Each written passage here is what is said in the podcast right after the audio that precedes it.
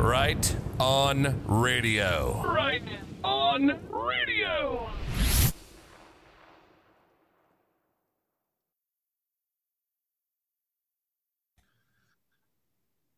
Hey everyone, welcome to Right On Radio. We are super excited to do this show. I'm going to start off with a bit of a caveat. Uh, some of the subject matter that is going to come up in this particular episode uh, really, you know, there's a few things that yank on my heartstrings, and and this story really kind of checks all the boxes. So uh, for that, listen, but I want to also say it really is a story of redemption and God's love in the end. So you'll want to stick by this. And thankfully, because I have a feeling my ear, my eyes might uh, start to water a little bit. Uh, that's why I have Jessie here because she's the tough one. Thanks for being here again, Jessie. And Jessie is the one who actually brought this uh, this fantastic guest. Uh, so, without further ado, I would like to introduce to you Kathleen Pizzutello. Exactly. Very well done, Jeff. Uh, Pizzatello. Pizzatello. And, and, by the way, I, I, should mention this story has been featured on like Good Morning America. It made national, international news. Uh, so this is not a s- small or short story you are about to hear. Yeah. So, Kathleen, welcome to Right On Radio. Thank you. Thank you so much. I, I'm, I'm a fan of the show. I've I've learned and I've benefited from much of the content on the show. A lot of the guests have really helped me as a survivor myself of uh, trafficking, and um, I'm just so grateful to be here. Really am. Mm-hmm. You're so happy to have you, and I'm excited for you know people to hear your story because I believe you've got a lot of missing pieces as all of us are putting this puzzle together. You know, we're learning that there's been this system behind the scenes that's been operating not just in the United States but internationally as well. And your story kind of ties that all together and shows how they've been operating. That's exactly right. And you know, we have so many more families. It seems like, you know, there's an awful lot of us women who meet men and men that meet women that are, you know, from uh, bicultural and all that. So it's sort of a global world today, and we, you know, we were part of that that that system, as you say, Jess. You know. Mm-hmm. So Kathleen, I, I I really feel it's important to in your story to really start off as a child and it it for me it helped paint a picture of you know kind of the emotions and and what you had to survive because you were uh, downtrodden so many times and and it really started off in your childhood. So and and retrospectively looking back i think god was probably toughening you up as a little kid for what you had to go through but you're giving him glory today. So if you don't mind just start from being a little girl. Well um, first all uh, and thank you for saying that because you know um, sort of remembering your childhood when there's been so much trauma is hard you know just going back and and and sort of what what those triggers are and and what they mean and what they do to us as moms and as adults. It's like it's important. So i was born to two 15 year old parents um, that were uh, pregnant and ran away from um, the ghetto of camden new jersey now Camden is notorious. It's right along the Delaware River in Philadelphia. My grandparent, my grandmother and grandparent and grandparents, so grandmother on one side, great grandparents on the other side. They lived right along the river. Um, my young parents ran away. They were 15 years old, and my mom was pregnant with my older sister. Now, this is an interesting time because I was an infant by the time she's 18 And she had she the way she tells it is she prayed to God for a healthy baby.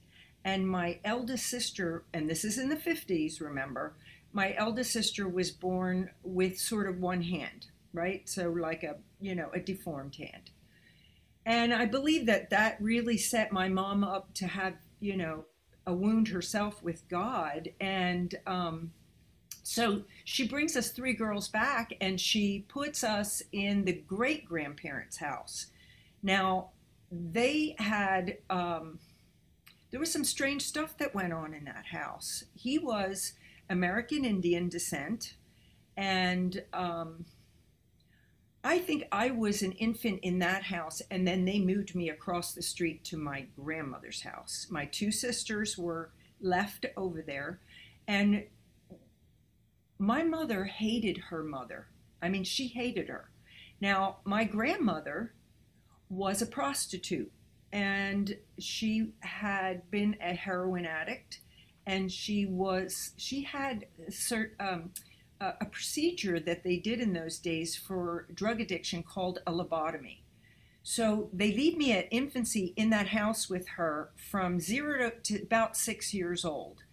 And uh, she had married a mafia, a Chicago mafia man. So, you know, just putting the pieces of the puzzle together, I realized that my grandmother was a prostitute with the Chicago Mafia, right? And I was left there. Now, I didn't have any contact with the outside world. I had no toys, I had no friends. I I would peer through these windows and look outside and see these, you know, these kids jump in rope and we were the only white kids in Camden, okay? Only white kids. So I really wanted to see my sisters across the street. I I longed for friends and and yet I didn't know my mother. I mean, she left us there and she was gone.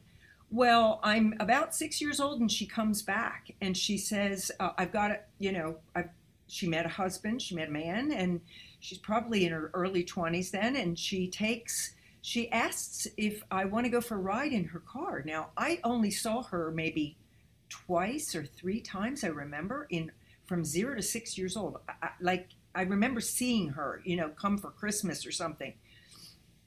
So, um, oh, and I did want to add that whenever I could get across the street to my great grandparents' house, I knew there was something very, very dark there.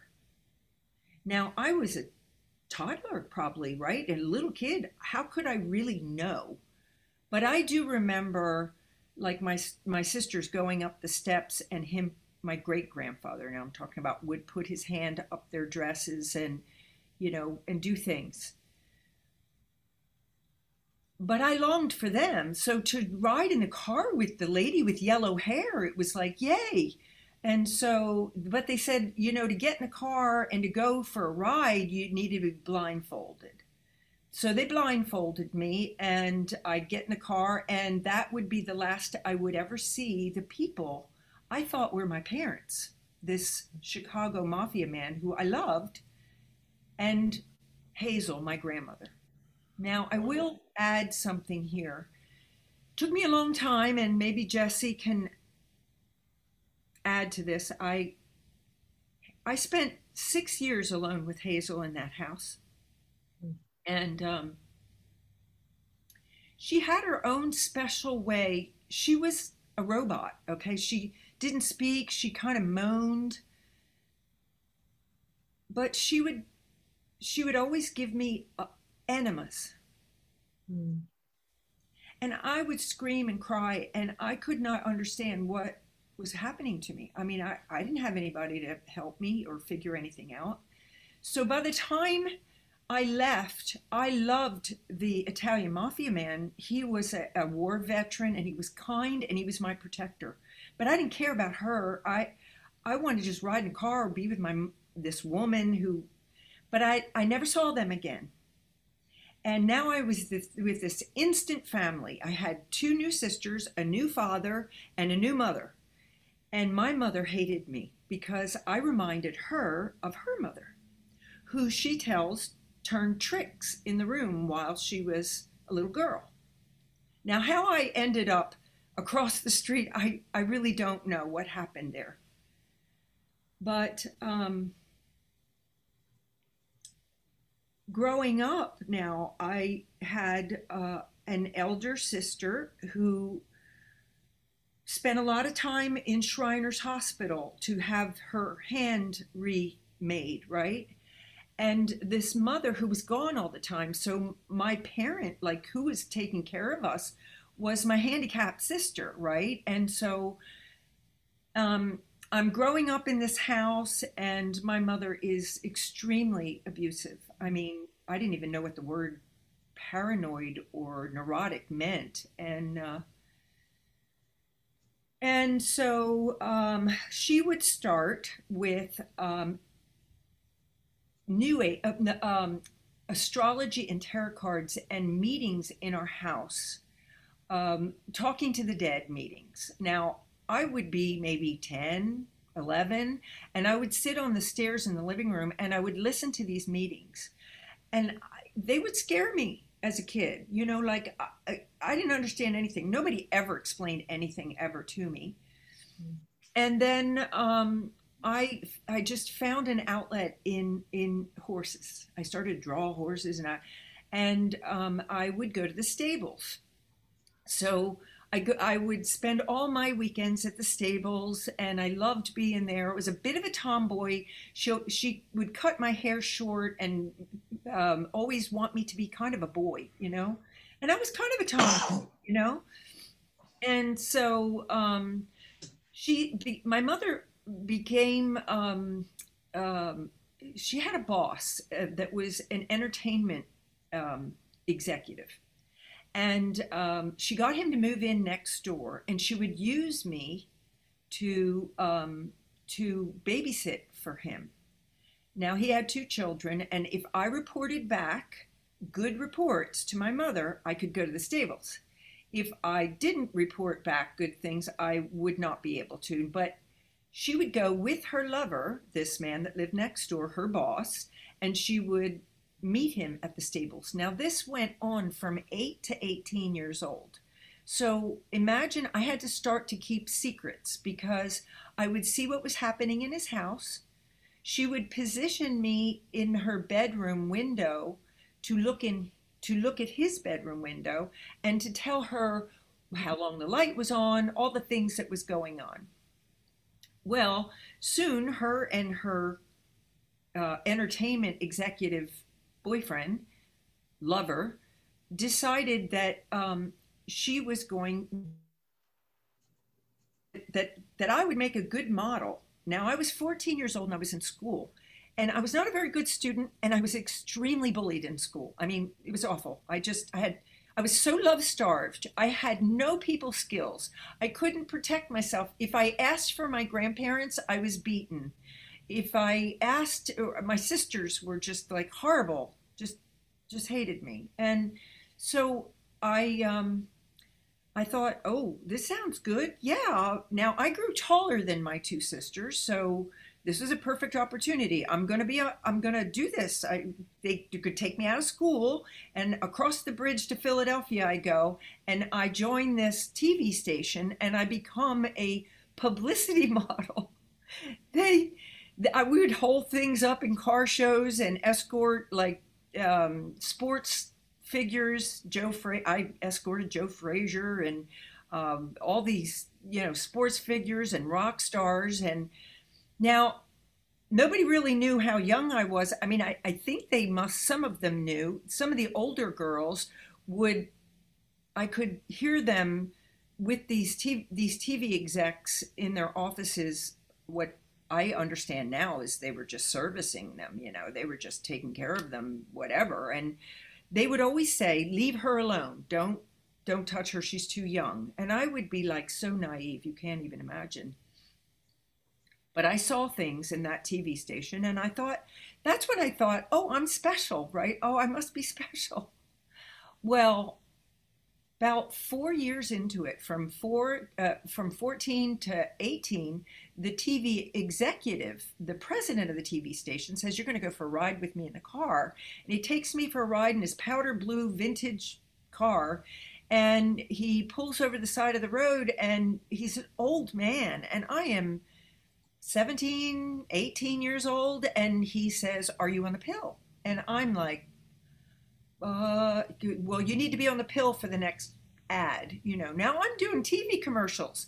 And in school, my life changes from being bullied to all these kids in my school seeing me on in print ads in the newspaper and TV commercials. And now everybody likes me. And I'm thinking, oh, this is the way to do it. Like, you know, be it's it's about beauty, it's about the flesh, it's it's about being, you know, like that. And so when this old man takes me for a ride in the car, I'm like, hmm, what do I say? Like, what do I go? So I kind of go along with it. Ugh, it was just so, I was so young and he was so old and it was so creepy. Well, I, dro- I drove across the bridge back home and I mean, I cried, the shook and cried the whole way. I lost that job like right after that. They just said, don't come back. I guess he must have known, you know, I no one ever asked you know anything. And so i moved i moved out of the house and i got a room. I rented a room. I'm about 18 years old now. And i rent a room with this married couple. And i um, the, the, husband uh, comes into the room and he rapes me. Now i'm 18 and i'm pregnant. And i'm blaming myself and i'm saying uh, you know I mean, I knew I knew nothing. I was, I was so empty inside. I missed my grandfather. I, I was, yeah. And then I, I met a, uh, um, a hotel, a young hotel guy came through town, you know, my South Jersey hometown, and he was a hotel executive. Um, and uh, for Hyatt. And his family were connected to Playboy. Well, his father was Hugh Hefner's partner. And he offers to take me away from it all. And I'm like, oh, I was probably, I was 18 and he was probably 22. And Hyatt was going to move him to Atlanta. So off in his Corvette we go. And I'm like, ciao, goodbye, Jersey. I'm never looking back, right? And uh, 10 years I lived with him in 10 locations for the hotel. We lived a high life. He was, they absolutely loved him. He was a talented guy. Hyatt Regency Atlanta, Louisville, uh, Kentucky, um, everywhere. And yet he would beat me and he would, um, he beat me constantly and I was always pregnant. And I, I, he, um, he loved to play with guns, so he would hold uh, 357 magnums to my head and play Russian roulette. And I would think, I love him. I love him. He is the man I love. So I kept following him and he would move me around all the different Hyatts, you know. Well, finally, I was just so beaten up. I'm at the end of my 20s, and um, there was a young boy at the time, me growing up in Jersey, who wanted to become a comic and he ended up going to Hollywood and being the MC at the comedy store on Sunset. And he was super, he was a Jew, nice Jewish boy. And I want to tell you something. This guy had, he was my, he was like a big brother to me, you know, and he got so tired of all the abuse, me always showing up abused and beaten, black eyes and all that.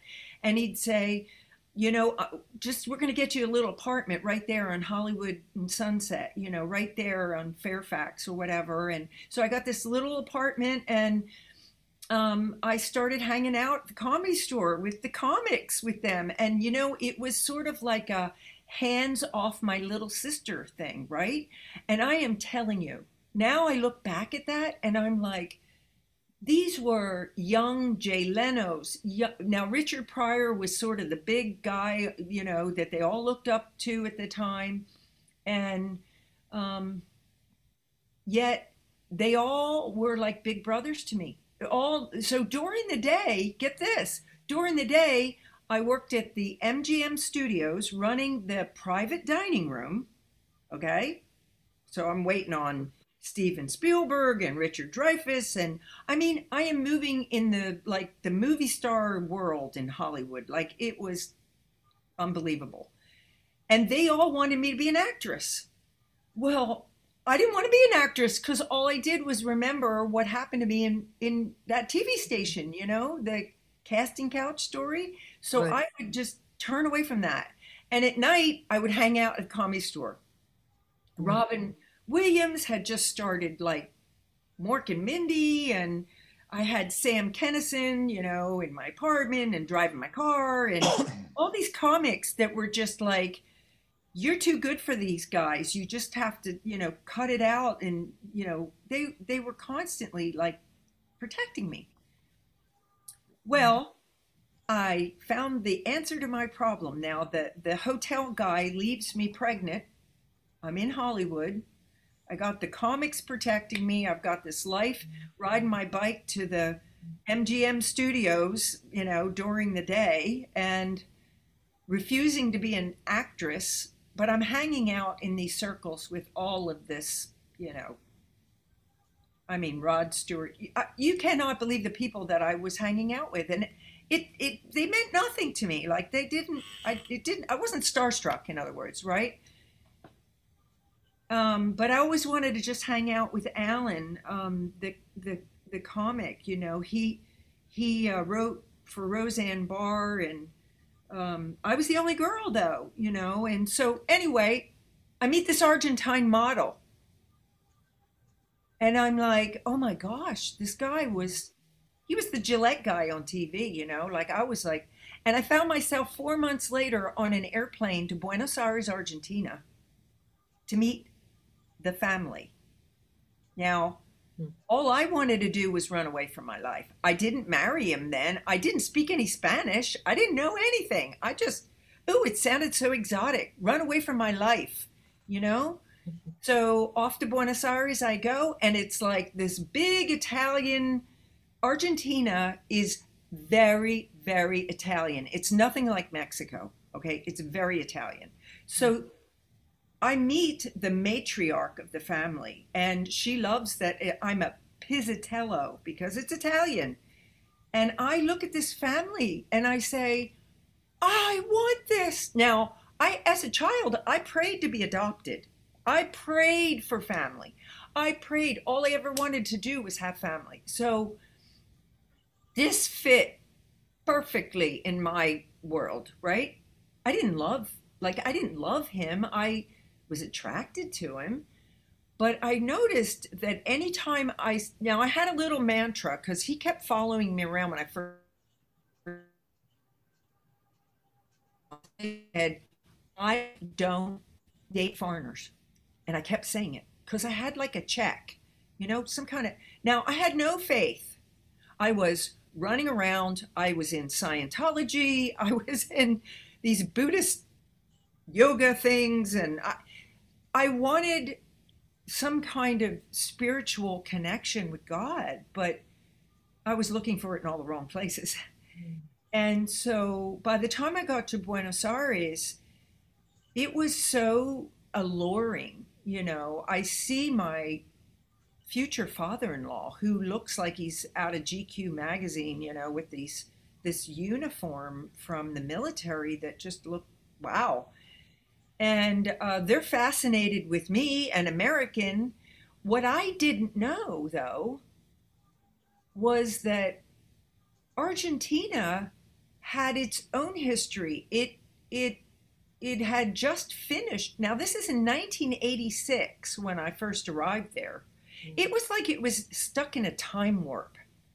Everywhere I went, you know, like maybe if it was cut off from the world for I don't know, like maybe six or seven, ten years, it just looked like a time warp. If it, if you know what I mean, the cars were really old, like maybe you would think of Cuba, right? But I didn't know the family. I didn't know anything about the family. I didn't care. He takes me to Rio. He's doing commercials. Now, he doesn't tell me he's this model. He doesn't tell me he's this model. We're in Rio at the Sugarloaf, you know, the the tourist thing at the top in in Rio. And there's these French these French um, um, soldiers, you know, sailors, and they're dressed in these cute little white outfits. We're this tourist spot, and they come up to him and they ask him for a um, autograph, and I'm like, wait a minute, what what are these little French guys ask? and he said, "Oh, you know, I, I do commercials in France and Spain, and I do a lot of commercials all through Europe." And I said, "What?" Now I'm starting to understand this guy that I ran away with to South America. I'm around the world. I'm in love, thinking of my hotel guy, but too late. I'm already there. Well, now I get back to Los Angeles with him and I decide I want to marry this guy. I mean, I want that fantasy life. Who else is going to want me, right? I'm thinking, right? Mm-hmm. So we get married in 1988. And um, I have this modeling career, by the way. I had my own modeling career. I always had people that would want to photograph me, and most of the time they would drug me, you know, for the photographs. Um, but I had a little modeling career going, you know, print, but nothing like him. He was doing commercials everywhere. So we get married, and it's 1988. We go to Argentina. The wedding is there. It's all these people that look very aristocratic. I mean, like, you know, upscale people. We have the wedding in a very special place. Now, keep in mind, I'm in Los Angeles living with him, and his family is arranging this wedding the whole time while I, I didn't know where it was going to be. I didn't even know I didn't know anything about what the only thing I knew was my wedding dress that my mother actually got me. So by the time I get there, my mother comes with my two sisters. Now, one of my sisters didn't come, but the one sister came that had the problem that was born with the one hand. Now, during the wedding, strange things started to happen. Now, I'm an American. I don't know. I don't uh, my wedding was in Spanish. Part of it, like what I could, my sister was, they didn't even have bridesmaids. They don't do that there, right? And yet everybody was fascinated with these Americans, the Yankees, they called us. And so they, um, that we have this wedding, it's at night. And in the morning, my sister, who is handicapped, goes missing. And I get the word they they take me and my new husband. We were married only a few hours, and we're in the Navy in the Navy um, in the Navy hotel um, in downtown Buenos Aires. And we're in downtown Buenos Aires, and my family was staying there, my mother and my sisters, and my sister goes missing. And so uh, it, it's like chaotic. It's like, what? Where could Karen be? And so we all just waited and and um, you know the family gathered everybody gathered at the plaza hotel and we're trying to figure out where am i now kidnapping is a very big deal for americans and foreigners and they stake out some of these big hotels in these big cities in latin america it's very common um, but it was karen of of all the people you know my sister karen was very special and she was a nurse, though, you know, and she had been in Shriners hospitals, and Karen knew how to take care of herself. I mean, in, in some ways, you know, because she um, she had a tough life, and she appeared. Um, she got away from her captors. They took her all around the city and took stuff out of her wallet, and you know, found her driver's license and stole money and raped her and all this stuff. And there was a horrible, horrible outbreak of mosquitoes. Like it was just horrific. And she was completely bitten, but she got away from her captor. She was out in the middle of one of these circles, like, you know, in Italy where the cars drive around, very common in Buenos Aires. So she was out in the middle of there. Some uh, taxi picked her up and got her back to the Plaza Hotel. Everything, but my family left right away. And that's how I started my marriage. That, that was horrible because it was you know, I look back at it now, and Jesse, there are many, many things this family represented. It represented. I look back at, at the things that were done and the places. Now, the wedding itself was clearly like I. I believe that I was sort of chosen. You know, we have many, many, many women who are sort of. Um, um, pursued by foreign men to get green cards, to get the status, to almost like we're exploited ourselves. Does that make sense? And and so I I knew that by then. I, I kind of knew it, and it's almost like I had all these warnings. Things were going wrong. Things were not good. This was not good. But I kept telling myself, I can fix him.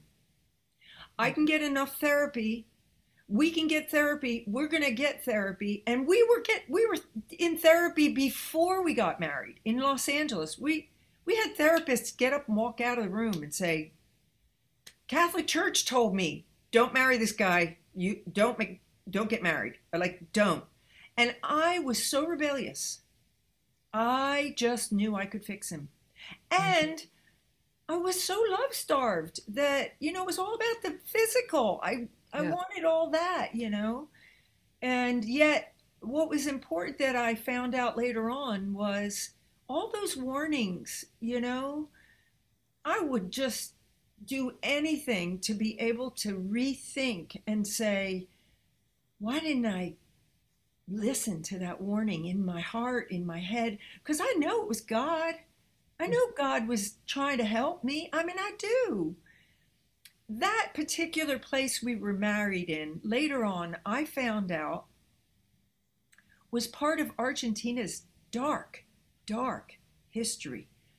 Argentina is very special in Latin America, and any Latin American will tell you that. You could talk to somebody from Mexico to Guatemala, and they will tell you the Argentines think they're Europeans. They don't even consider themselves Hispanos, right? They're they're not even they're part of Europe, right? But that place I got married at was part of Central it was a particular place in history of Argentina's dirty war. Now, Argentina had been abducting women and children and abducting people itself during the coup of the 70s and 80s. They overthrew the government. Juan Perón, you may have heard of Evita. You know, Madonna came to Argentina and she did the and she did the version of Evita. You know, and um, very sort of romantic story about Evita and Perón and the history of Argentina. But what's more important about the Dirty War was they were abducting women and children. They were doing it, and 30,000 people went missing. So this was called the Dirty War. Now, I'm I'm the picture you see he had taken me to his childhood home. I hadn't had children yet. I was married and in Argentina. I was a well kept aristocrat. I lived amongst the expats. Across the street from me was the Canadian ambassador's house. I could see from my balcony into his balcony. So I saw a lot of stuff going on with the Canadian ambassador residence. Um, next door was the French ambassador. Uh, Finland was behind me. I mean, literally, all the expats live in the same San Isidro area of Buenos Aires, right? Guards on every corner, you know, with guns. I mean, it's still like that, I'm sure more even so today. Well, he takes me, he decides he's going to take me. Now, he's very troubled, and I don't know anything. During the wedding, somebody in English whispers in my ear in English and says, Look into the family you're marrying into. Now, I tucked that away in the back of my head, right? I mean, I'm still living in Los Angeles. I'm married to him, but I don't think about that until he takes me five hours from Buenos Aires to this dark place he grew up. It's a Navy Navy base along the coastline. And I start asking, now I'm pregnant and I'm sick. I'm like sick, nauseous from pregnant. And and I start asking, what went on here? Like what what what went on here? And and uh where are all the people? And what happened in these dark buildings? I mean it was really scary. Now i, I will tell you that probably you guys know that um, witchcraft in brazil and argentina is a big deal Mhm. they do sacrifices and all that. So I would see a lot of that stuff like outside my house in Buenos Aires, you know, I'd see like candles and a dead rooster beside a tree, and I'd think because I live near a uh, racetrack, and I'd think, okay, it's just part of the life here. I could care less. You know, I mean, I didn't, I didn't care. I didn't know. You know, you know, the dirty war was something I started asking questions about. Well, what was the dirty war? How come we didn't know anything about this in the United States? What do you mean? Um, and they nobody ever wanted to answer. They don't want to talk about Evita. They don't want to talk about Perón. They don't want to talk about anything. It's like we're on to a new life here in Argentina. You know, we want to be more like the like America. We want to be but keep in mind, divorce wasn't even legal in Argentina until 1987. Okay? These countries were mm-hmm. like in lockdown. Okay? Socialist countries, military was just running this country just a few years ago before I got there, but I didn't know. So this particular place became very, very important when I learned about the Dirty War. Mm-hmm. Now, there was something called Operation Condor Operation Charlie. All this stuff I uncovered later on when I remembered look into the family you married into. But you know, I was trying to fix the family. I, I wrote a letter in English and gave it to my husband and said, read this to Pop- Popeye. His, his, nick, his name is Popeye because he's Navy mm. military, right? Read it to him. And it was all about Tell me about the history so we can heal. I was going to be a mom. I wanted to heal. I thought this would be a good idea. Well, guess what? Not a good idea to start asking questions. Okay. I was a bit of a rebel. I, you know, asked too many questions. Um, but Argentina was a wounded, wounded country, wounded country that didn't want to look at their past. And they, they loved they loved they, i'm not going to say they loved but i find out about the grandfather who was decorated by hitler. Now wait a minute. I said to my mother-in-law wait a minute. You're in berlin in 1938 because the argentines knew more about my history the foreigners, people in foreign countries, especially Latin America, they know more about our American history, our history in general. I I felt like, wait, I don't even know any of the stuff they know, and it's my country. Like, it was it was bad, and so I started to get really good at um, Spanish. I I was pregnant, so I said I better learn the language before my children are born I'm asking questions about the dirty war. Um, the, my father-in-law is shutting me down, but the maids that are living with me are starting to tip me off. And they're starting to tell me and give me little tips, right? Now he's gone, my husband. He works for an American company. He got his green card and he spent all these years using me to smuggle electronics and goods into the into Argentina. So I'm happy, like, oh, good, you know, I'm smuggling containers of stuff in for him and he's he's, you know, making all these deals. And I thought we were being treated special because, well, just because, I don't know, we were special. But I started to notice how people were re- now I'm learning language a little bit. I'm learning a little bit about history and I'm saying, "Oh, you know what? This is deeper and darker than I ever imagined." But it it could never have been until I had children. Now I have two sons and I'm in the church and we get whisked away because he leaves us. Uh, they're four and six years old when he leaves us. And um, I um, he runs away to India and he says, I got to go to find my spirit. I got to go. he's kind of losing his mind, right? And He runs away to India with my neighbor. And I've got a four and six year old child, and I'm living in this brand new home, maids' quarters, uh, groundskeepers.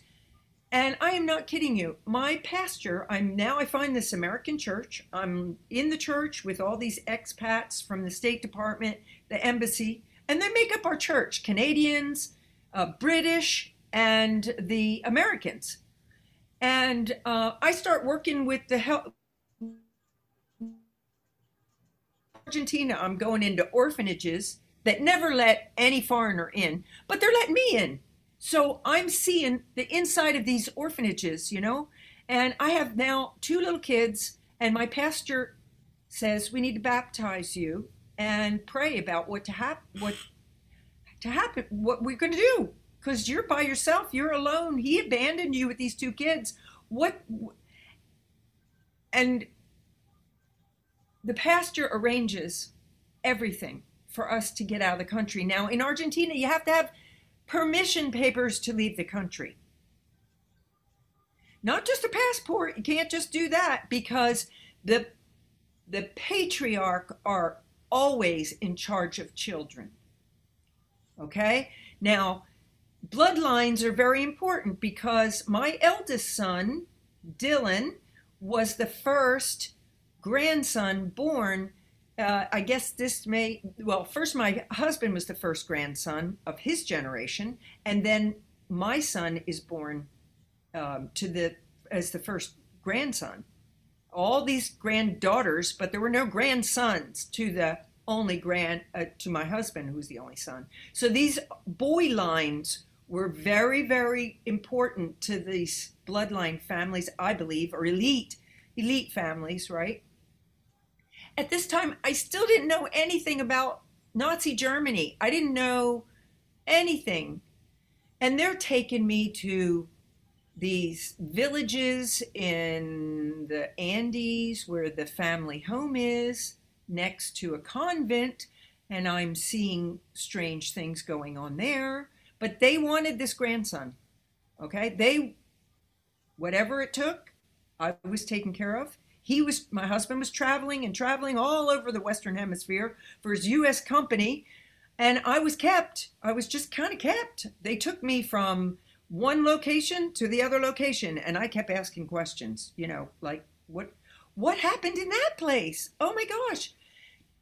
The place I was married later on, I found out was Central Naval Intelligence for Argentina. The abbreviation was SIN. that tells you something. Now, I you know, I know all of this is super fantastical, you know, like uh I'm I'm going from Hollywood to but understand something. There were women that had lost their children in these detention camps that were tortured, they were kidnapped. Now these are these are the missing from the Argentina's dirty war they had taken them to this childhood Navy base where my ex husband grew up, and they tortured them. And they did this thing that became notorious later on when they brought them before the tribunals in Europe um, for crimes against humanity called death flights. So, what they would do is these women would be in these detention camps, they'd kidnap them off the streets and they would drug them, they torture them, keep them in these detention camps. They drug them, torture them. If they were pregnant, they kept them alive long enough for them to have the babies. And then they would put them on these aircraft and they dropped them out over the Atlantic called death flights. Now, think about this. My ex husband's grandfather is decorated in Nazi Germany in 1939. Now he's decorated, okay? He comes back to Argentina, and in the 50s, he becomes the ambassador to Cuba. Now, the dirty war was in the 70s and the 80s, and I'm struggling now, right? Because I got these two little kids, and my pastor got me on a boat to get home and I'm just trying to put together all the pieces of the history of Argentina, of the family, of what happened to these all these children? What happened to all these people that were in these detention camps? What were these death flights? Who was in charge of this stuff? Who came up with the idea of a death flight? And they were kidnapping nuns and priests and killing them and our embassy, see the they declassified all these documents recently during Obama's time. So I start putting all the pieces of the puzzle together with the pieces of the puzzle of the family. Well, don't ask any questions, you know, because everybody kept telling me there is this family relative you got to ask about. And I'm like, I don't know. I got more pieces of the puzzle that I can handle. Who is this famous person in the piece of the puzzle? Okay, I, I don't know. Um, oh, I'm sorry. I'm I'm trying to put it uh, together for you, but many of the law of these law professors started to document the intolerable situations for children. Now, these were expat children caught in the Hague Convention. This is when mothers flee the country with their kids.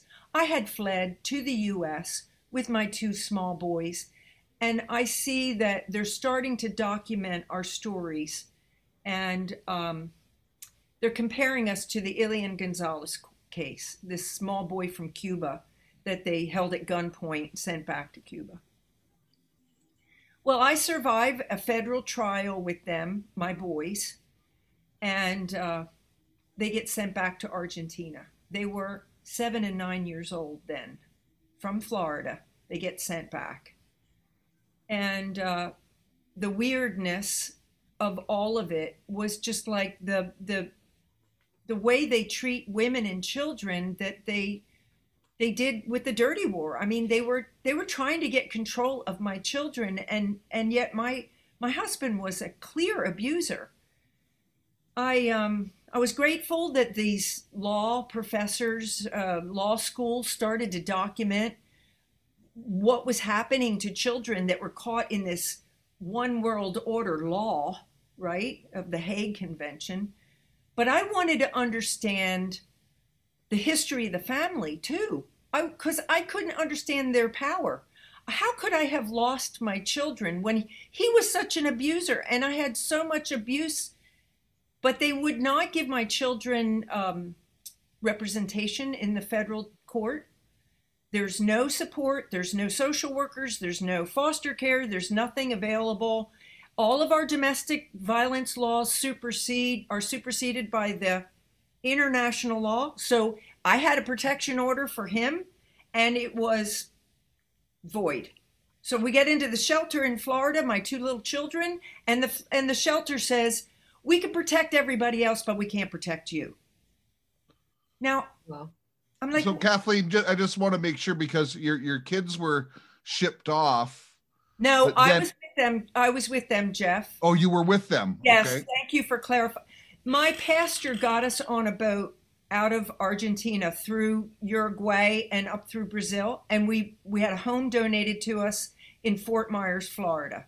So we went there, and then we ended up going into a shelter. We needed counseling, we needed help, we needed protection, and when um, so I was with them. Oh yeah, I was with them. He he had run away to India. He came back from India. He found us gone, and he was furious. And it was game on now, right before I left, I do want to tell you that my pastor, who was from Indiana, but he ran the American church in Argentina, who I worked with, with the, you know, going into the orphanages and stuff there.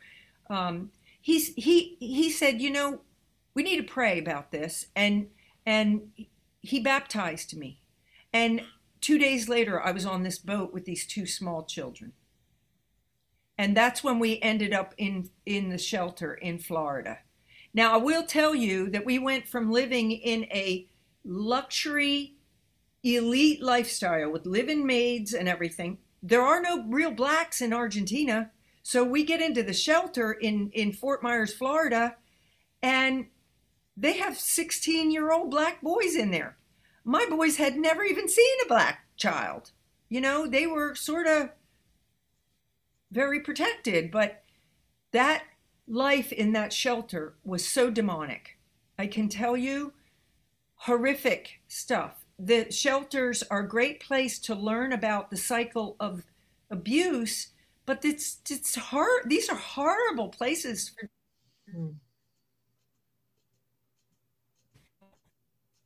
Seven weeks we were in that shelter. Federal trial comes up, and they five days of a federal trial, and they send my children back to my ex-husband. Mm. Now I've got all this memory of the family and their power, and I'm saying, wait a minute, why did that trial go so weird? Now, we had a professor from the University of Florida from the political science that began to talk about Argentina's history. And he said, You know, Judge, if you send these children back, this is bad news. I mean, this is, it, it, there, there, there was already rioting in the streets at that time. You know, Argentina's economy had crashed. It was like, it would be like if you sent them back to Venezuela right now. Okay. These third culture kids, right? Third culture kids are kids that are not from one country, they're not from another. They're like our global kids now, right? This is the way the world is. And these kids, they suffer big time just having that dynamic on their lives, right? Right. So I lose them. I totally lose them. They're they're seven and nine years old, and they are starting to document intolerable situations. And the end of this article that says, you know, intolerable situations for children, uh, said that they had they had no representation in this in this federal trial. By the way, federal trials are very intimidating. They're all um, supporting the left behind parent. So if you're a fleeing mother, you have no help. And an international lawyer is thousands of dollars. So the abusive parent or the left behind parent, this is not how the Hague Convention was dr- supposed to be drafted. They didn't think of this idea. We are left totally vulnerable. And then they grab the children, these federal judges, they don't rule from the bench, and they send them back to Argentina. Wow. And I lost them. They were seven and nine years old.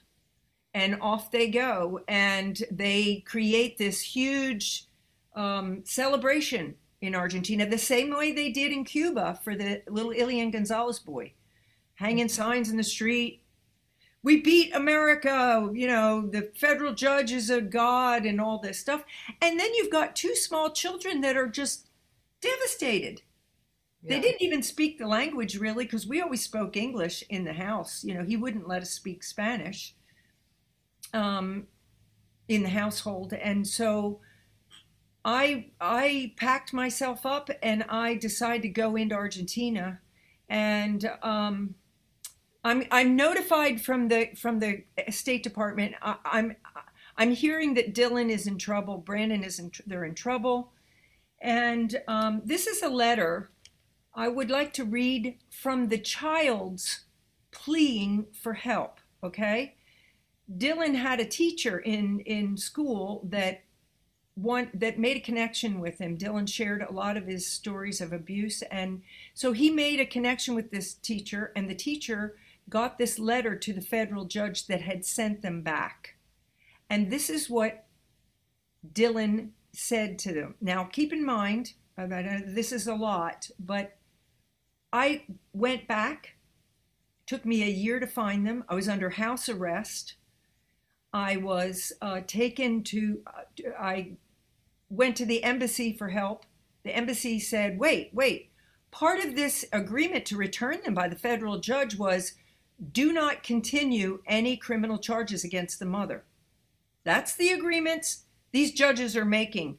If the mom can go back because these kids need their mothers. They they have to have we're like their protectors, you know? Well, the Argentines came after me, of course. They didn't keep the agreement. So I couldn't go into the country. I was a I was a wanted on Interpol. I was a wanted criminal. But I needed to go in. And so Dylan gets this letter out through his teacher to the federal judge. And this is what he wrote Judge Story, please listen to me. You sent me back to an art to Argentina with my father in February 2008. This is the second trial. We're the only two time federal Hague case, I believe the only two time case in the world that I think, I think. We lost our protector. I talked with you in your office. I told you then that I couldn't go back. Things have been go- things have gotten so hard. My mother couldn't come. She is wanted as a criminal here. I haven't seen her. We need her. Judge Story. His name is Story, Judge Story. Since I've been back, I have begged to see someone from the court. We haven't seen any persons for more than three months. Nothing came out in our trial of what we lived. My father and his family are hateful and hurting me and my brother. They make fun of us. They call us Christians and Americans. I don't know if you can help, but I still want you to know we're, what we're going through. I took a trip, two hours, to get help from the embassy, alone. And I showed them beatings I got from calling the embassy. He hurts us for telling how he leaves us locked in without any phone or contact. When I called the police, they got on the phone and talked with my famous grandfather. Then they leave us with no help. Everyone is afraid here to help us because of my fav- famous grandfather. My father refuses to let the embassy visit us for long periods of time. My mother insisted. He refuses the Argentine police. Even the school refuses to know. How, are we, how we're living with my dad's sister is in the school, and we travel a whole hour to get there. We've been left so alone. Much of my father's my father spits on us and calls us Yankees. He kicks me and punches me and even refuses to let me speak to my mother. I have had to fight. My mom was always prote- protecting us, and now she wants to go to jail here to help us. Do you know the people you were returning us to? They were powerful and hurtful people. I will fight, but you could have helped us. The embassy comes, but we, but we keep, um, uh, but we're kept here as prisoners. This was so bad. What decision you made? Please, Judge Story, help us. Some, um, somehow, my father told the pastor in the U.S. that you gave him to us because we are ill. We need help. He hurts us when we when we tell what he's doing. But I feel so sad and sick. I throw up in school. My brother begs. My brother begs. We are kids. We deserve to stop this famous family from, from controlling us and keeping us like they did prisoners. Please, we need help. I've asked for help and and every time I get beaten up. Do we have rights? It's too corrupt here with my grandfather. Read who they are. It's different here. Please, don't forget us. Help. Signed, Dylan. Now, keep in mind, I got into the country and he kept moving them. Now, they changed their identities, and the fathers networked this law because everything is paid for the left behind parent. They have learned this. My ex husband used three other fathers to network that also brought Hague cases against American mothers. They lost their children too. Now, they didn't have the history background and the power that my children, my family had, but I would, I found them in a, um, in a gaucho village. He kept changing them and moving them. When he found out I was not going to jail, he um, took them to a gaucho village where his sister was at a school and uh, we planned i was able to visit with them at a school that he had them at. The headmaster let me in. Um, and i would meet with dylan in a in a um, in an old cemetery to give him food. He had shaved his head. He, they thought he was going to blow up the school like columbine because columbine had just happened. And dylan was very angry and but he became very resourceful and I think, you know, one of the biggest parts of this story is that children actually do start to take matters in their own hands. My two sons took trips in cars and went to the embassy and did amazing things because no one was helping them. Um, that picture you saw earlier with the back of their heads was them outside of a courthouse that was this courthouse was it used to be a hospital for terminally ill children and now it was a family courthouse that held us, and it was corrupt. It was just. Well, and um, they would wrangle these judges, you know, and um, and try to get justice themselves. Dylan chained himself up. Now these kids are now so much has gone on. I mean, house arrest. They made an attempt on my life. I had in Argentina, by the way, they have women police stations only for women. That's how bad domestic violence is, and it's accepted. He chained himself up outside this courthouse with, si- with a sign about the rights of the child because they had lost school. They had they were torturing us. I mean, they were just torturing us. I can't even tell you the things that we endured. It was so horrible. And we couldn't live, you know, we ended up living in the church for two and a half years. Uh, the church gave us protection, and this is the American church, right? Um, mm.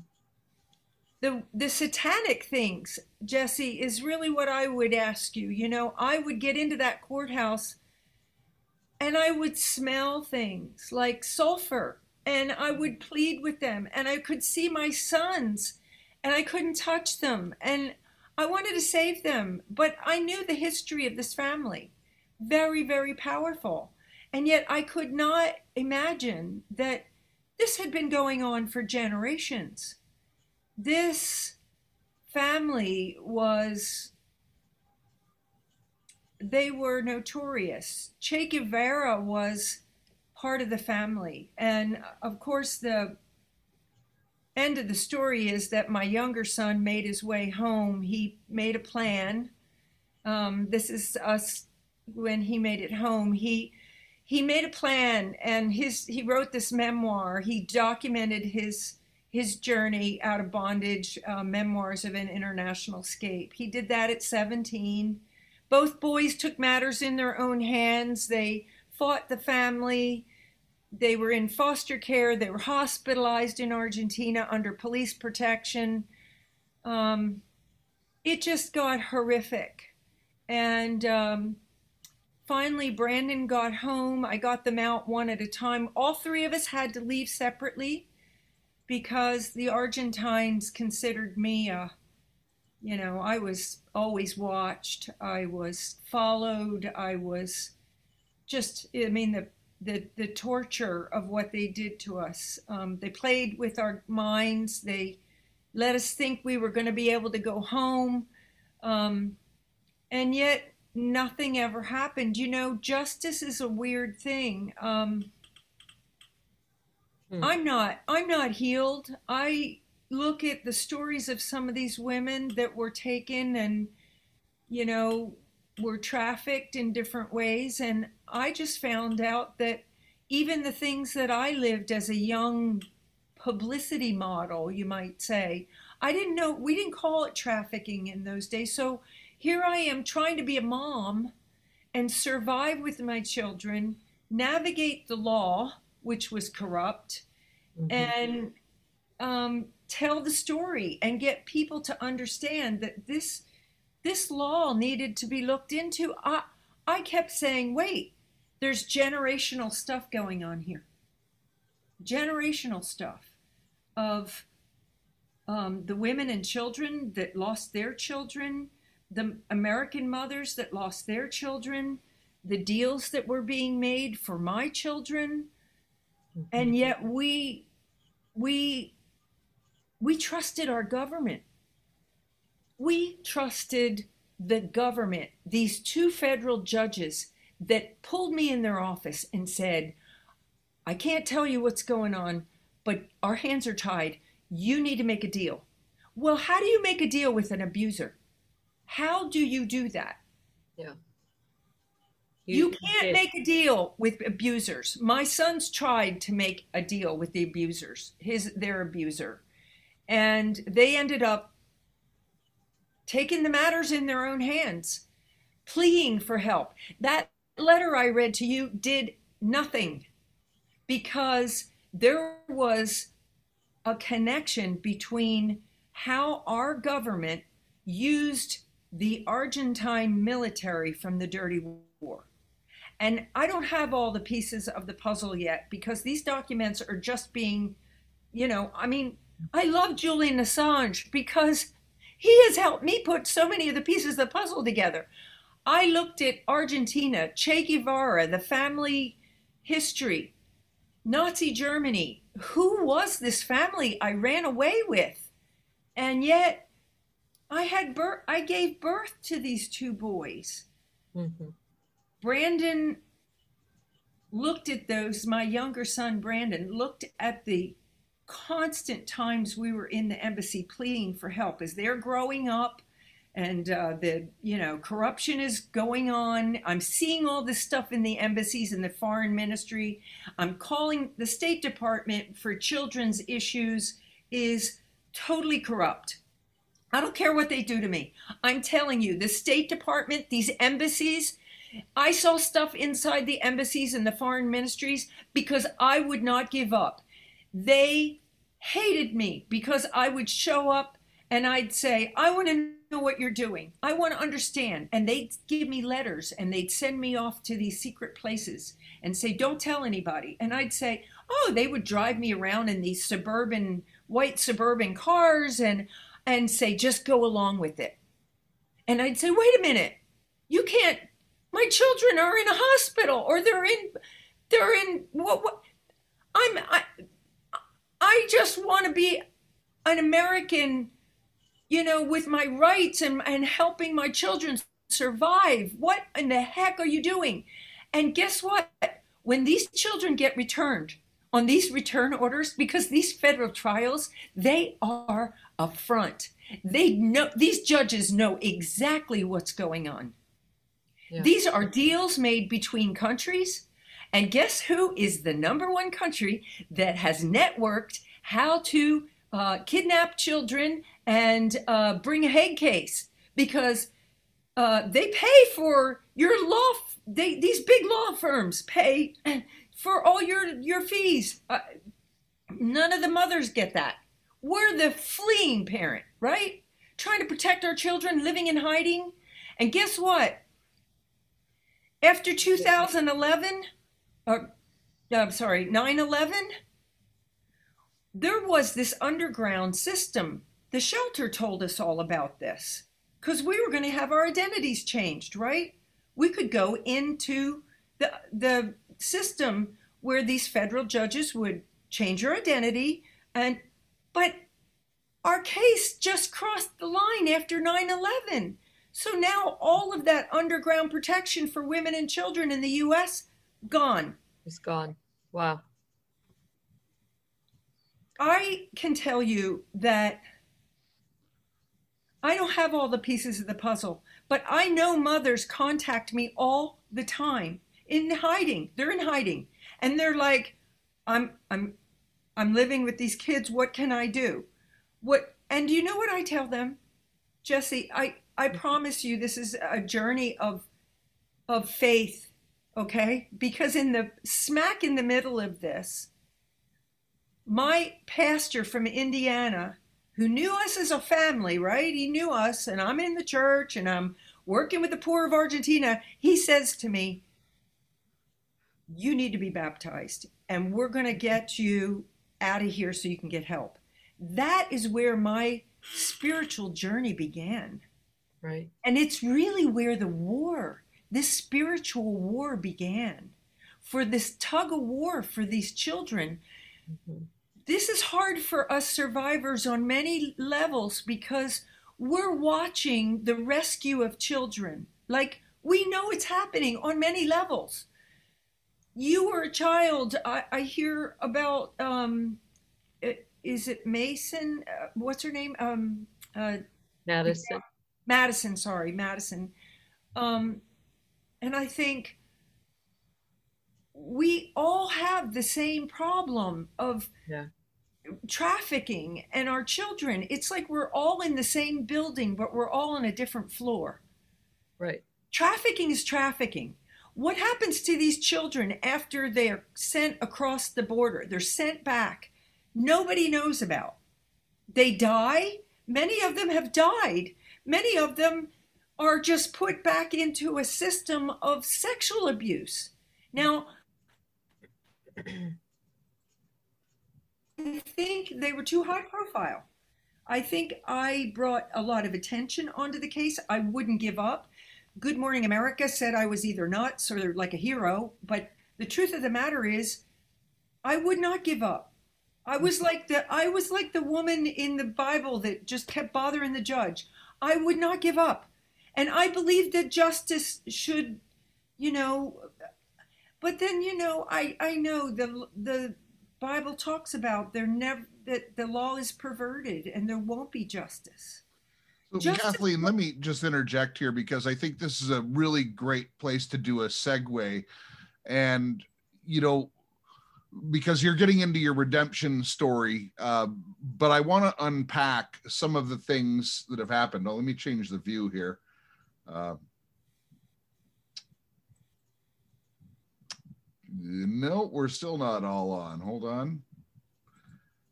And swap share screen. Well, I don't know why the camera's not shifting, but that's okay. Um, Jeff, before we do that, and I thank you for that because I know I can get, you know, like a runaway train with this, but I've got, you know, all these years of stuff in me. I, I really haven't had a lot of help to process a lot of this. Well, that's where I'm going with this, Kathleen. That's exactly where I'm going with this. And because we're going to get into your redemption story, I want to unpack some of your past now. And okay. and I really think that Jesse holds some answers to some things. And you've touched on the fact that in Argentina there's a lot of Nazis. We know that a lot of the Nazi SS, you know, fled uh, from Germany into Argentina and they hid there and they grew up there. And it sounds like your family was involved in them. Uh, it's certainly, you know, the Nazi SS was not just an anomaly. This was something that was planned and uh, and for you know hundreds of years, if not a thousand years beforehand. Uh, but you know you you started off going into the entertainment business and you know it's you know it's the casting couch it's the uh, you know the time in the car and you're exposed to all of this. And then you meet this wonderful man and you know he's he's living the high life in the in the in the hotel business. And and yet it's it's all abuse. It's it's you know you're just a trophy.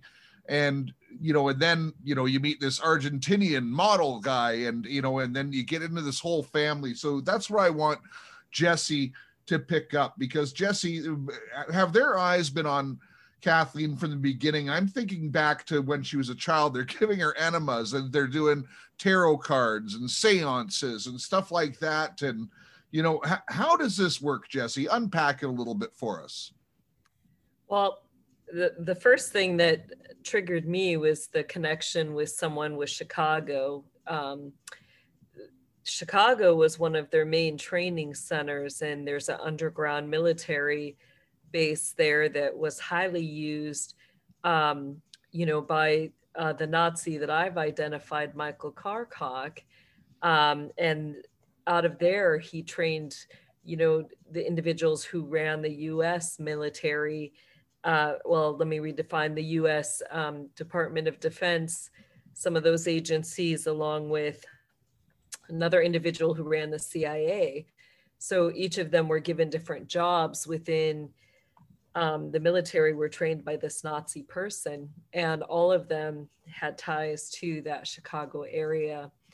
Um, I know there were high ties with the Chicago Mafia that they, um, you know, worked within the system so you know i have to pose the question you know was it did their tracking and you know were there things they were doing to groom and train and track you even from that youngest age with somebody who was trained to um, you know kind of guide you in a direction? And um, you know i've learned that there's things that they you know do to set you up. They'll put people in your life who, you know, appear or have an appearance of being a safe individual. And those individuals are really kind of their directional tools to get you where you need to go. Um, and, you know, when you get to those points where you're almost breaking because of the abuse, I've noticed that they will put individuals who seem, you know, to be that safe space who will center you, but then those individuals are used to, you know, redirect into another direction. Um, so those were some things that I noticed. And then, you know, the other ties I was seeing connections to um, is that a lot of, at the highest levels, these Luciferians are um, York or Scottish Rite Masons.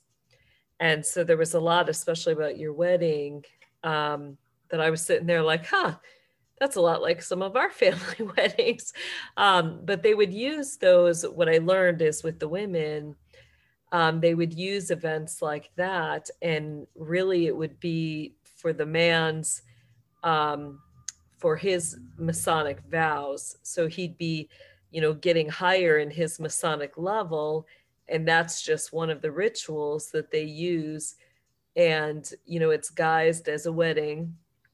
Um, so I did, you know, have some questions like if you, you know, were kneeling on uh, pillows in front of a table um, as that was happening, like a real low level table. Um, if there was a cup on there that would look, you know, they often guise it as a communion cup. Um, that a lot of times is, you know, a Masonic vow that they're doing. That, is our wedding picture. I would have given you that picture. I don't have it, but I it's in my mind, of course. Um, we are kneeling, yes, on a um, a uh, low level, and he is, um, yes, that was us. That was my wedding. I, I um, I did want to mention, though, when you were talking about Chicago, that I was taken to Playboy, and Playboy was a very big, and of course, this is pre Argentina, right? This is with the hotel man. Um, his father was a Rosenblatt, and he was Hefner's original partner in Playboy. So they took me to all through Playboy, like to Great Gorge and um, all these Playboy hotel resorts in um, Wisconsin and Chicago and all like that. So um, Playboy did call, you know, when I was in my modeling age. Um, so Playboy was a issue. Um, I do know that that particular man I lived with for 10 years, um, he did spend a lot of time at the Playboy mansion. Um, mm-hmm. I turned down Playboy, okay?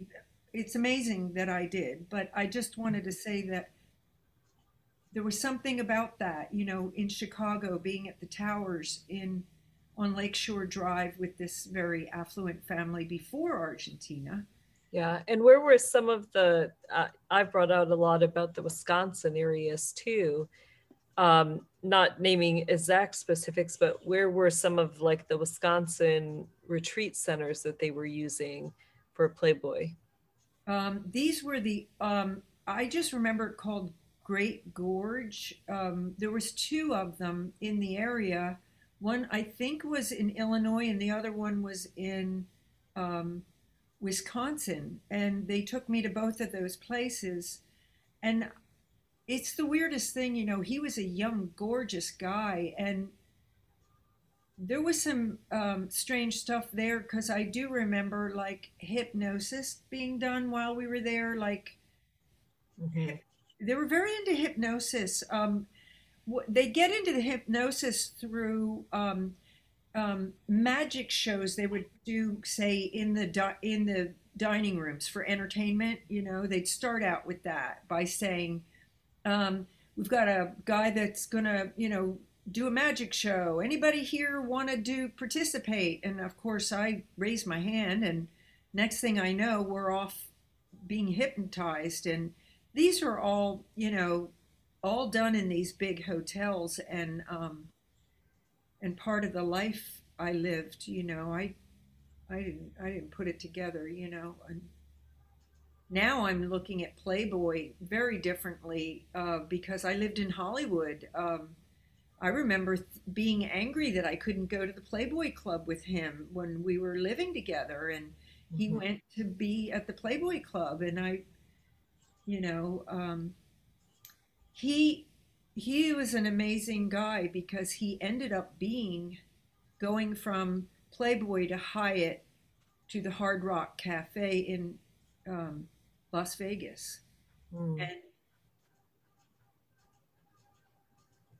he not too long ago. So when I found out that he killed himself, I was devastated because I used to call him the love of my life. And I don't know, I don't know if that has something to do with my history, you know. Mm. Um, but um, he was an alcoholic, played with guns, and did all these other things. He was so troubled. Um, but see, when I found my gorgeous Argentine model husband, I thought, this is good. I'm doing well because he's not an alcoholic. He's not a drug addict. But he had a sex addiction that was so bad. hmm And here I am, a mom, trying to just. I was married. I was with him for 14 years. That I I refused to be divorced. I just kept looking for more and more therapists.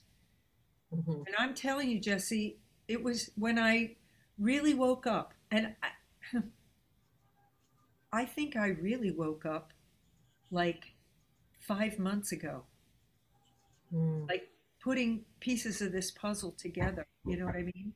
Right. abortions, constant abortions, constant sexual stuff. It's all very demonic.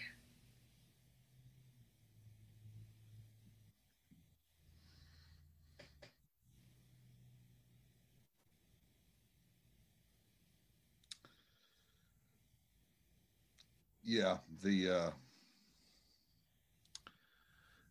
you didn't talk about that stuff a lot during the story, but when I was researching you, Kathleen, um, that's the part that really tugged on my heartstrings was the abortions and the uh, miscarriages and you know there it just how much does one person have to endure?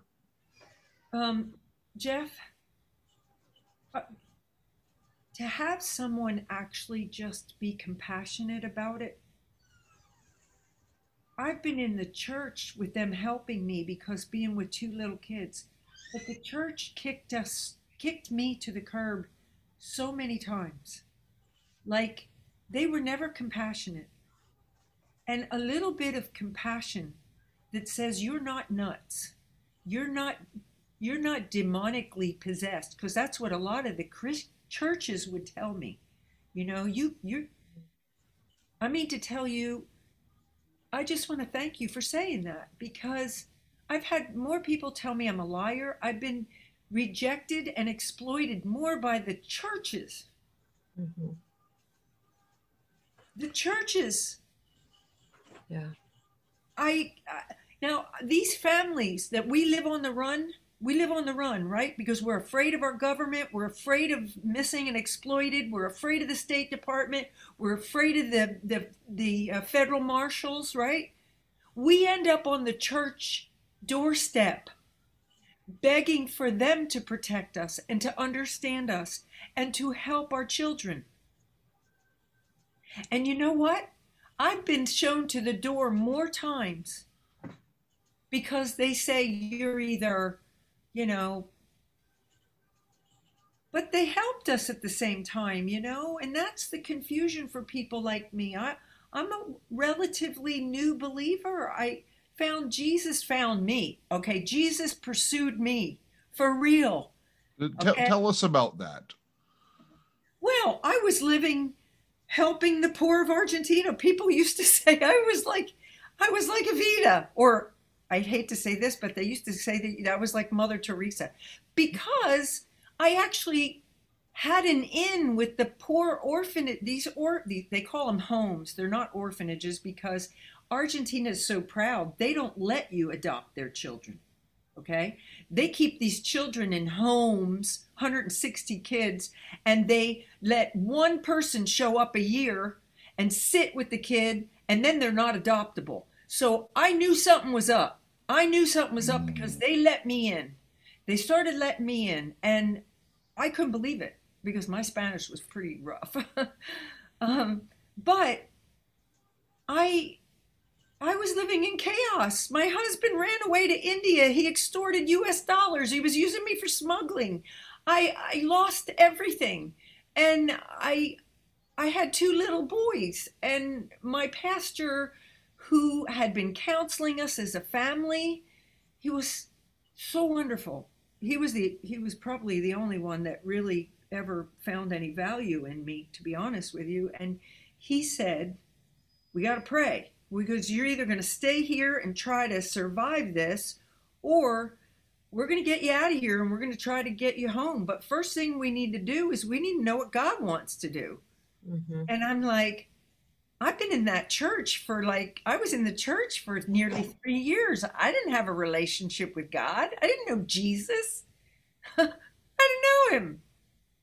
And so when he said that, uh, I was in a mental I was like, they were organizing around me, a very small group that just said, man, we're going to, we're just going to believe God for this. So they baptize me, and the whole church comes outside and they get around the swimming pool, and in the water I go, and out I come. And my little six year old looks at me, and I'm soaking wet in this white robe with a towel around me. And he says, Mom, what's going to happen to us? And I knew that we were going to be smuggled out the next day. And mm. that was where the journey began. And he handed me a book. Jeff, the book was Let the Journey Begin. And in the hmm. book was money. He said, You're going to need some cash. Here's the book. The journey's going to begin. And he asked me this He said, What do you want? Do you want a house in the United States where you can find a church and begin your journey? Or do you want a church that'll try to find you a house? Because I don't have the house. I got the church, and what did I think? I'm thinking survival, man. I'm going, I I got I haven't been home as a single mom. I raised my children with maids and nannies and, you know, guards. I I have, was a hands-on mom, okay, but I still was thinking survival. So I said, I'll take the house and I'll find a church. And sure enough, I get back to the U.S. and I am not kidding you. I didn't know what a Baptist was. I didn't know what a Methodist was. And I get into a church where they're slain in the spirit, and I I don't know what's going on. I'm like, what? The person's on the floor uh, and my kids are looking at me going, Mom, it was, and that's why it's been a long journey to healing. This yeah. Jesus, I really, I begged, I, I wanted to die for the first year. I was totally suicidal. Mm. And I kept saying to the Lord, I'd say this please kill me. Mm. Just let it be over so I can stop suffering because I'm not equipped. I don't know how to tell these boys what's going to happen to us. And I just started to homeschool them on the run, living in the mountains of Tennessee and Georgia on the Bible. I'm like, hey, this is good stuff. And they started to love it. Mm. They're, they're like, wait a minute. We're on the pages here. This is Daniel. And oh, let me tell you this little piece of the story. When Dylan was born, they insisted that I not name him D Y L A N because in Argentina, you have to pick the name out of the, the country's book of names. Okay, they're very, very controlling. Okay, Argentines are very, you know, and they said, no, that name, it's not in our name. I want an American name. And they said to me, well, wouldn't you like Daniel? And I said, I don't want Daniel. I want Dylan. Well, he for 10 days he didn't have a name. Hmm. And he's the oldest, right? He was the one they were really after. They wanted him back on Argentine soil. Okay full on. They would have done one. anything. Yep.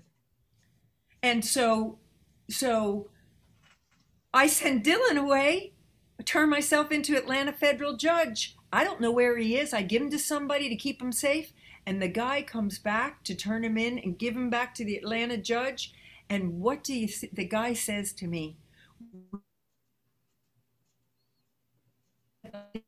"Book of Daniel," and Dylan believes he's Daniel. And I want to tell you something. Dylan is this healthy eater. He is there's something there spiritual spiritually i am not kidding you. And i just talked to him recently and i said dylan that daniel thing that wasn't an accident. You were 14 when you were returned. You were in a strange place that you kept talking the truth and you kept fighting and you wrote that letter. Justice is a weird thing, you know? Um, look at what happened with my younger son who wrote and planned his escape. Where did he become? What is he today? Yeah.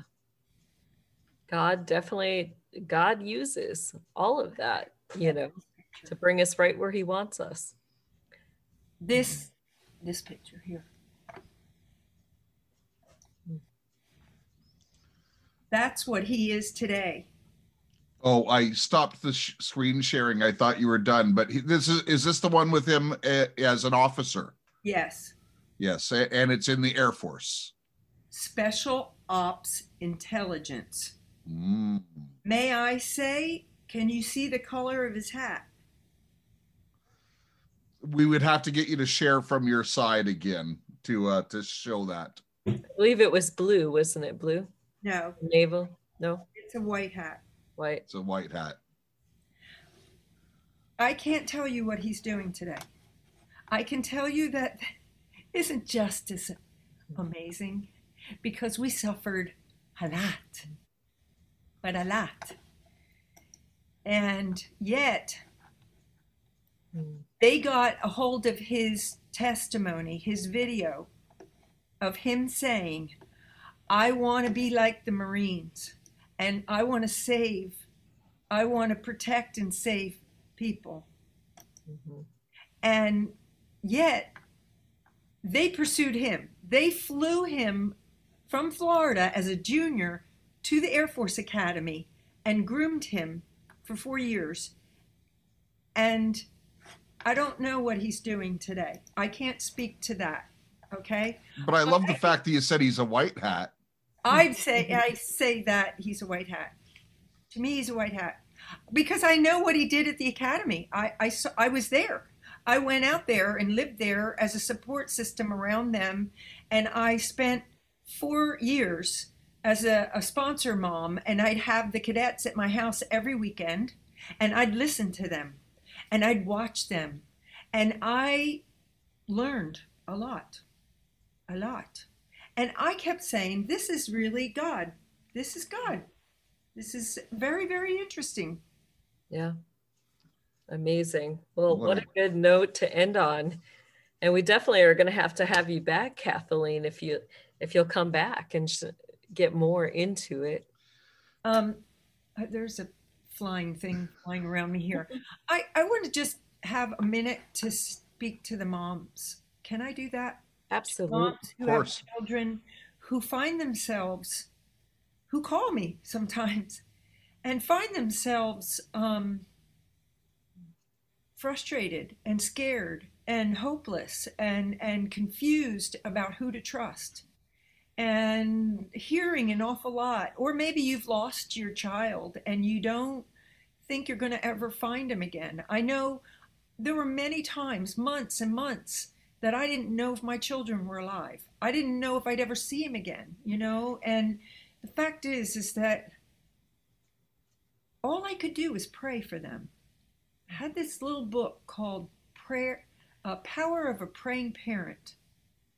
And I, I just would pray and pray, and I'd look at the moon and say, they have the same, they're under the same moon and they're under the same sun and they're alive. And I, want to encourage you not to give up on your children. The system is broken. The one world order has been operating for a long, long time. I've been screaming it for 10 years, maybe nine years, but the eyes are on it. And God is, God is opening up things and we can trust him and he loves our children more than we do. Have faith. Know this. You know, um, the Lord gave me this scripture and it said, you know, that um, um, all your children will be taught by the Lord, and great will be their peace. Amen. They know, they know who love them, and they don't forget. So have faith, hang in there, and trust God. Trust God even when you think it's pointless. Just trust God. He loves our children more than we do. and Kathleen, I just want to say, you know, we're not a church, but we have compassion for you, for your story, and and I got to tell you, our listeners are the greatest. Uh, we really have a, a great select viewership and very faithful to this subject in particular.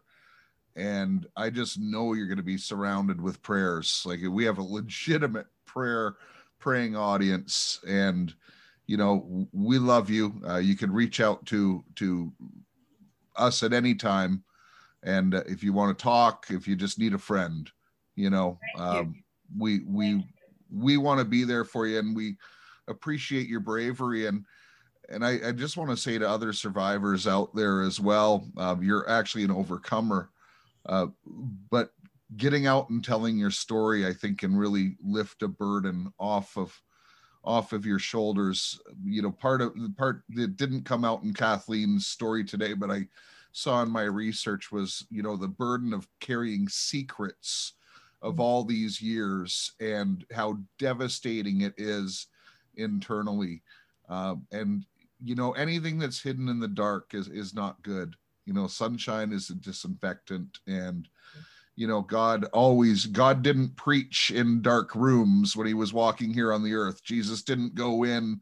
He went out and he loved the prostitutes. He loved everybody and he talked right out and open. And there wasn't secret teachings. It isn't secret magic or anything like that. Um, so and by the way jesus christ wins in the end uh, we do confess Jesus Christ as our Lord and Savior on this broadcast, and uh, and we're really thankful for people like Kathleen Pizzatullo. And I And, heard uh, Jesse one time talk about holding Jesus' legs or, you know, grabbing him. And I thought, that's the same visual I used to have when I didn't know if my children were alive. I would visualize the same thing, Wow. clinging to Jesus physically, literally, you know. And just going wherever he leads you. Yeah. Praise Amen. And listen, I also want to thank. There's a couple people in the background, and I I apologize. I forgot the second person's name. Uh, we really weren't uh, totally introduced, but I- Ian for sure uh, for helping out and getting the TV studio ready and and everything he's been doing in the background, and the other gentlemen as well. Special blessings to all of you. Thank you for watching Right on Radio uh, with our special guest Kathleen and uh, and Jesse, of course. Uh, my name is Jeff, if you don't know. Uh, so we're going to see you next time. Remember, love your God, love your family, love your neighbor, and that includes Kathleen, and make a difference in your community. Right on, right on, right on.